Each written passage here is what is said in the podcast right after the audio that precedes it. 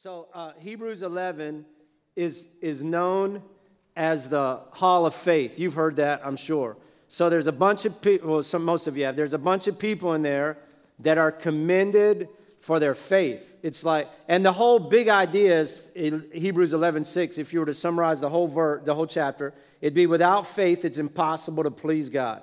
For he who comes to God must believe that he is and that he's a rewarder of those who diligently seek him. And that's the key. And then everything around it points back to that and tries to let you know this is what faith looks like. And it starts with a guy by the name of Abel. And Abel, uh, he gave a good offering instead of his brother Cain. And, and so the author talks about what does faith giving look like. And then there's a guy by the name of Enoch who never died. He walked with the Lord and God took him. So it's faith walking. What, is, what does it mean to walk in faith? And then there's another guy, Noah. You've heard of him, built a boat faith building. What does it mean to be godly in a, in a really evil culture? And then there's, there's a guy by the name of Abraham. And Abraham is the father of faith. Abraham is the patriarch of faith.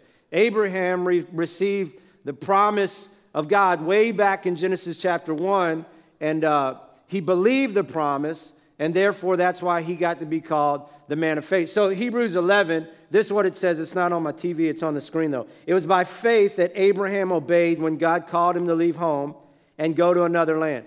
So, again, I don't mean, I hope I'm not, I hope you're getting this. You are getting it. But without faith, remember that. Without faith, it's impossible please God. Here's an illustration of faith. So, obeyed God when he called him to leave and go to another land that God would give him as an inheritance. He went without knowing where he was going.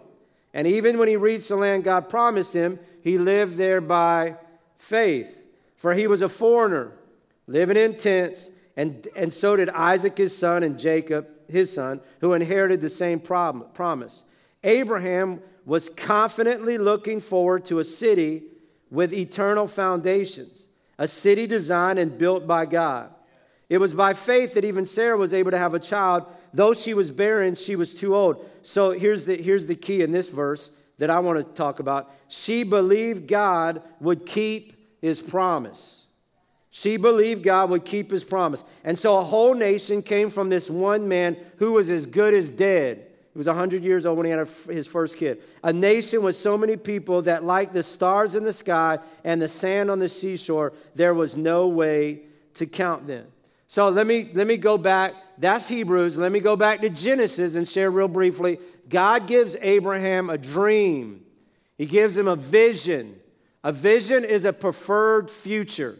It's what you, what you, would, what you would like your future to look like. So I, I want to ask you, even as we start this, what is, what, is, what is your preferred future? What's your preferred future for your marriage if you're married? Is it just to get along or is it to really thrive? Is it just to be roommates or is it to be soulmates? What, what, is your, what, is, what is the preferred future you have for your marriage? And, and what's the dream that God has given you for your marriage? I know when you got married, it wasn't like, oh, I'm just going to endure this thing for 50 years and then we'll die and then whatever, you know. No, no, that's not what you had. When you got married, you had stars in your eyes, you had twinkle, what is it? That's twinkle, twinkle, little star. That's a whole nother thing. But you had stars and twinkles and all kind of, I mean, you just had these great, so what was that preferred vision? What about even for you students? What's your vision for your life? You just want to make it through high school and get out of there and get out of your house, or you don't want to have an impact and make a difference and do something significant and, and see some of your friends come to know Jesus. Or, I don't know, what, you just want to be a C student? You want to be an A student? What's your vision? What's your preferred future? Like, even in a job, what's your vision for your job? Do you want to go to a job that's mundane and boring? Or do you want to go to a job that fits your personality and where you can, like, like you can go to a job where you say, man, this is what I was made for. Where you wake up in the morning, and I know every day's not like that, but where there's a good fit. What's your preferred future? What's your what's your vision? What what what do you want? What's your vision for ministry? What do you want to do for God? Has God deposited something in your heart? I met with Hannah Salisbury this morning. She's one of our young adults who started, she had this vision to get Bibles in every school in Chesterfield County. And so, she, elementary school, and she got these action Bibles She bought them and she started meeting with librarians and she had some resistance, but she wasn't one to give up. And she started get, and I don't know how many. I do know now. There's her ministry has got Bibles in 34 states and four, four countries around the world. And that's a little, not a little. I mean, she's probably 28 years old. she's like, but, but just a vision. Just she had a preferred future and she went after it. What is God? What has God placed on your heart to do? Abraham got this vision that he was going to be the father of nations and through him was going to even come the son of God. And for the next 25 years, Abraham had to hold on to the promise. Nothing was moving, nothing was, it wasn't looking good. For the next 25 years, he has to wait for God to bring about the preferred future, the vision that God had given him. And, and here's what I want you to know God gives us a promise, and if it's not fulfilled in 25 minutes, we don't think it's a reality and we give up. We pray for a miracle, and if it doesn't manifest right away, we think it's, God, it's not God's will. God is not a microwave God. God is, doesn't offer drive through. His plan usually involves a process. And uh, I don't know about you, but I hate waiting. Not long ago, we were struggling with Verizon. Our service wasn't any good. And so, yeah, you're already shaking your head saying, Oh, I know what's coming. And so I called him. I went through every prompt. I mean, it was like, if you want this, dial 159. It was like every prompt that you could ever. Took about 20 minutes to get to the prompts. I finally get, okay, we'll be with you a minute in a minute. It's another 10 minutes. I get on the line, I'm not having service. That's what I'm telling them. Well, I'll get you to a service person, but I think I can save you money on your cable bill. I don't want to save money on my cable bill. I want it to work. I just want it to work. Just give me to somebody who can work. Yeah, but if you'll sign this two year contract and if you'll sign up, you'll get HBO free and Cinemax free and Playboy Channel free. Just sign up. I'm like, I don't want that mess. I just want my cable to work. And I, I don't want to save $6. I just, okay, well, let me get you to the right person. 20 more minutes on hold. I was on the whole, I was on the phone for, I'm not lying, because you can track it now on your phone, for an hour and nine minutes waiting on Verizon. I lost my, I about lost my salvation. I had to repent. I had to get saved all over again. They say once saved, always saved. That's a lie. I lost my salvation that day. Had to turn back to Jesus. I don't like waiting. You? You no, you don't like waiting, not that long. I don't like waiting in lines, and I always pick the longest line. It don't matter what line I pick in the Walmart, it is the longest. I track it because I get I find somebody that got in the line the same time. They are in their car home and I'm still in line. I I go to restaurant. I hate waiting. I hate waiting for them to refill my tea at a restaurant. Like, is this rude? But with my tea, you don't have to ask me, do you need anything else? Look at my tea, it's empty. Like, why would you ask that? That's like, that's like, do you, do you want a tip when you get when I get done here? Like, what, what do you I, li- I know I'm rude. I, I know you're going to think really bad of me. But my whole point is, I hate waiting. I, I, hate waiting on people and waiting in lines and waiting, on, and I get easily frustrated and impatient. But how should we wait when we're waiting on God? How should we wait when that vision, that, that promise, that ministry, that marriage, that profession hasn't panned out like we thought it would or it should? But we're clinging and holding on to this promise, this, this, this vision for a preferred future. What do we do? Wait, let me give you a few things. Wait without being passive. Wait without being passive. Waiting on God is active, it never equates to paralysis. In Abraham's case, he was given the first steps, and he was told to leave his country, go to a place where he didn't know. He was given some steps to take. And, and, and Abraham, the Bible says, as soon as he heard that from God, he did it. He, he went out, he immediately left, not, know where he, not knowing where he was going. He left everything he had behind and he went to follow God. And I'm not suggesting that you leave it all. I am suggesting that while you wait, you allow God to prepare you, that the waiting season doesn't have to be a wasted season. That God can use the wait to develop and hone and mature and grow something in you and through you. And, and you know, we want the destination. The process is more important than the destination. We want to get from point A to B. God wants to do a lot of things in us and through us from point A and from point B. That you can, you can wait without being passive. We got a couple that's trying to go, they, they feel they got a vision, a burden, uh, that they want to go on a mission field. They've gone on several uh, missions trips and they feel the stirring. And, and it, it's, it's been several years now since they first got that call. And, and it's, not, it's not coming to fruition in the time frame or what they'd like. But they're not sitting around. They're, they're continuing their education. They're learning more about the Bible. They're allowing God to stir the, fan, the flame as they continue to go on short term mission trips. They're getting out of debt. So when they go over there, they can be completely debt free. They're serving in ministries at home. They're actively waiting on God to fulfill the dream that He's put in their heart. Listen, you don't have to wait and be passive. God can use the preparation period. When David was 17 years old, he was anointed by Samuel to become king. He waited 13 years before it became a reality. 13 years he waited for the fulfillment of the promise. What happened though during those 13 years? He was in training. God was maturing him, God was growing him. When he was tending sheep, on the backside of, of, of, some pasture. He, he spent time with the Lord and he penned, The Lord is my shepherd, I shall not want. He makes me lie down in green pastures. He leads me beside quiet waters. Yea, though I walk through the valley of the shadow. He's just getting to know God. The shadow of the valley of death, I fear no evil, for you are with me. God, I'm learning your rod and your staff, you comfort me. God, uh, whatever you got prepared for me, you're doing something in me that's getting me ready for what is down the road. Uh, um, when you think of when, when he was running from Saul, for years he ran from, from, the, from the wicked King Saul. He wrote, God is my refuge and my strength, a very present help in time of trouble. My point is, he wasn't waiting passively, he was understanding the maturation process. And he, as he was waiting, he was allowing God to soften his heart and tenderize his spirit, getting closer to God. Moses, he got called to lead the children out of Israel, and what happened? God sent him into the desert for 40 years. For 40 years, the vision uh, uh, stirred and, and became bigger and greater, and God, and God was working in him. What was God doing? For it is God who works in you. Listen, this is good stuff, very practical, but this is good preaching. The God is works in you. He's always working in you if you allow him.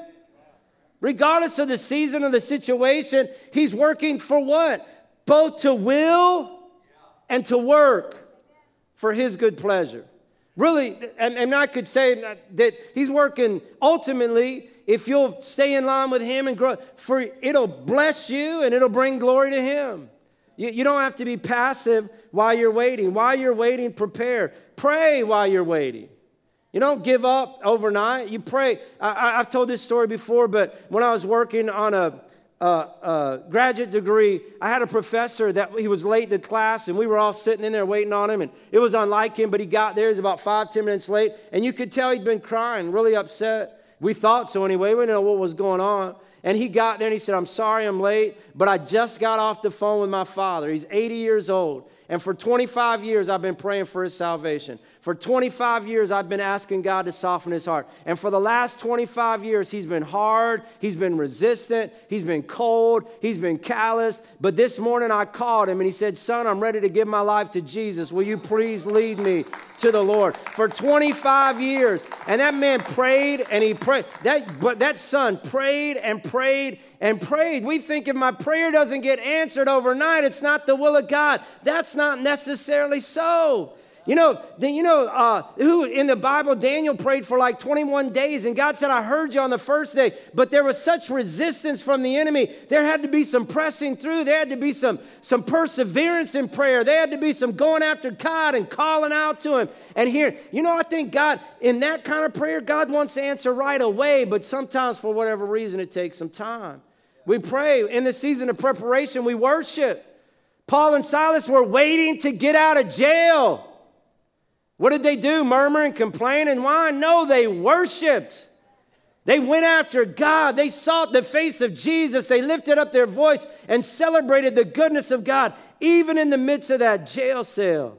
See, when you're waiting, you, you, you, don't, you don't have to wait. Here's what I think. And I know I got two more, I got two more points, but I'm gonna go quick because I really want to worship. But you remember when your kids were little, if you're a little bit older like me, and uh, some of you are so old you can't remember that. But remind me, m- most of the time it was good. I, I remember when we would go on vacation, and I had three kids under the age of six. Emily, my baby, is two at that time. Uh, Zach's like, I don't know, I can't remember. They're three or four years apart. Anyway, so I got a bunch of young kids. And, and you know how it is. I'm hot. He's touching me. It's cold. Are we there yet? You, you heard that? You know what I'm talking about? Are we there yet? And I'm trying to get in vacation mode. I'm trying to kick back and relax and, and, and detox and, and, and, and get and unplug. And I'm hearing every five minutes, are we there yet? Are we there yet? Are we there? And I mean, I got to have everything in me's got to hold back from the spirit of slap coming over me and reaching in the back seat and knotting a, jerking a knot in their chain. Y'all heard that? You know, I wonder if God gets like that with us. While we're in the process, while, we're, while He places a vision or dream in our heart and it's not it's not coming to fruition in the time frame we'd like. And are we there yet? Are we there yet? Are we there yet? I wonder if God's just saying, Will you shut up and enjoy the journey? I'm trying to do something in you. I'm trying to do something with you. If you'll just sit back and relax, you'll see me working in you, both to will and to work for good pleasure. Here's another thing wait without causing problems. That's a, here in Genesis 16, the story of Abraham and Sarah takes a big turn. The twist begins to get uh, parental guidance only. It gets a little gets a little scary. While they're waiting, they take things into their own hands. Ladies, I don't recommend this, but Sarah, Abraham's wife, had borne him no children. But she had an Egyptian maidservant named Hagar, so she said to Abraham, The Lord has kept me from having children. Go sleep with my maidservant. Again, I don't recommend that. That's not a good idea. And I'm sure Abraham was like, No, no, no, I don't want to do that. Why would I ever? Okay, maybe not. Perhaps I can build a family through her. And Abraham agreed to do what Sarah said. They got ahead of God. God, you're not working. Maybe we need to get in. Maybe we, you're not opening the door. Maybe we need to beat down a door. God, you're, you don't seem to be working fast enough. Maybe we need to prod you along. Maybe you need our help. Uh, this boy that they had was Ishmael, and he caused all kind of problems to, to uh, Sarah and, and to, the, to the family. And so here it is. So Hagar bore Abraham a son, and Abraham gave him the name Ishmael, and she had him. And Abraham was 86 years old when Hagar born Ishmael. And it just created all kind of problems. Ten years after the promise, Sarah and Abraham get impatient. Here's, here's what I want to encourage you to do. Not only you don't have to wait passively, but don't, don't, don't cause problems in the waiting. Wait on the Lord. God's ways are not our ways. His thoughts are not our thoughts. His timing is not our timings. Surrender to his wisdom. Trust in his goodness. Don't get ahead of his plan. Here's one more thing Wait without missing God's promise. So, so 25 years after the vision, 25 years after the dream, here's what the Bible says. Now the Lord was gracious to Sarah as he had said, and the Lord did for Sarah what he had promised. Remember in Hebrews chapter 11, it said that Sarah believed God. That's why she was in the hall of faith, because she believed God what he promised he was going to do. And Sarah became pregnant and bore a son to Abraham in his old age at the very time God had promised him. And Abraham gave him the name Isaac to the son Sarah bore him. And when his son Isaac was eight days old, Abraham circumcised him as God commanded. Abraham was a 100 years old when his son Isaac was born. How, how many times, because a vision, a promise, a prayer doesn't get answered, we give up, we write it off?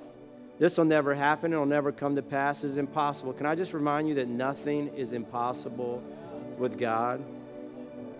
A high school basketball coach was trying to inspire his team during halftime, and they were down a ton of points, and they didn't look good, and, and the, the, the score, it looked like they were going to get run out the gym. And so he stands before his team at halftime, and he really gives them the best pep talk that he could. And, and he said, Did Michael Jordan ever quit? And they all go, No, he didn't. You know, he didn't quit. And then, did the Wright brothers ever give up? And they start perking. No, sir. They they kept working on that plane. They kept getting after it. Did Rocky ever throw in the towel? No, there's 15 Rockies. He, he needs to throw in the towel, but he's never thrown in the towel. Like he's a 90 year old Rocky still being a punching bag. Like he probably ought to throw in the towel, but no, he's never thrown in the towel. He said, Did Dowson, did Elmer McAllister ever quit? And there was a long silence. And one of the boys finally spoke up and said, Who's Elmer McAllister? We've never even heard of him. And the coach said, That's why, because he quit. You'll never hear about it because he gave up. Listen, has God given you a dream? Has he given you a picture of a preferred future for your life? Is there a ministry that He's dropped in your spirit and you and and and you've just allowed it to lay dormant? Can, dormant. Can I tell you why you're waiting? Wait without being passive. Allow the waiting season to grow you. Wait without causing problems. Don't get ahead of God. Don't get the promise messed up because you think you gotta you gotta move God faster than He's wanting to move. And wait without missing the promise. Don't quit. Don't give up. I'm telling you that that professor that I had was so glad he didn't give up on his dad. He was so glad that he continued to pray for him. Don't lose heart in doing good, for you will reap a harvest if you faint not. Amen, everybody. Stand with me, will you? Lord, I thank you for even.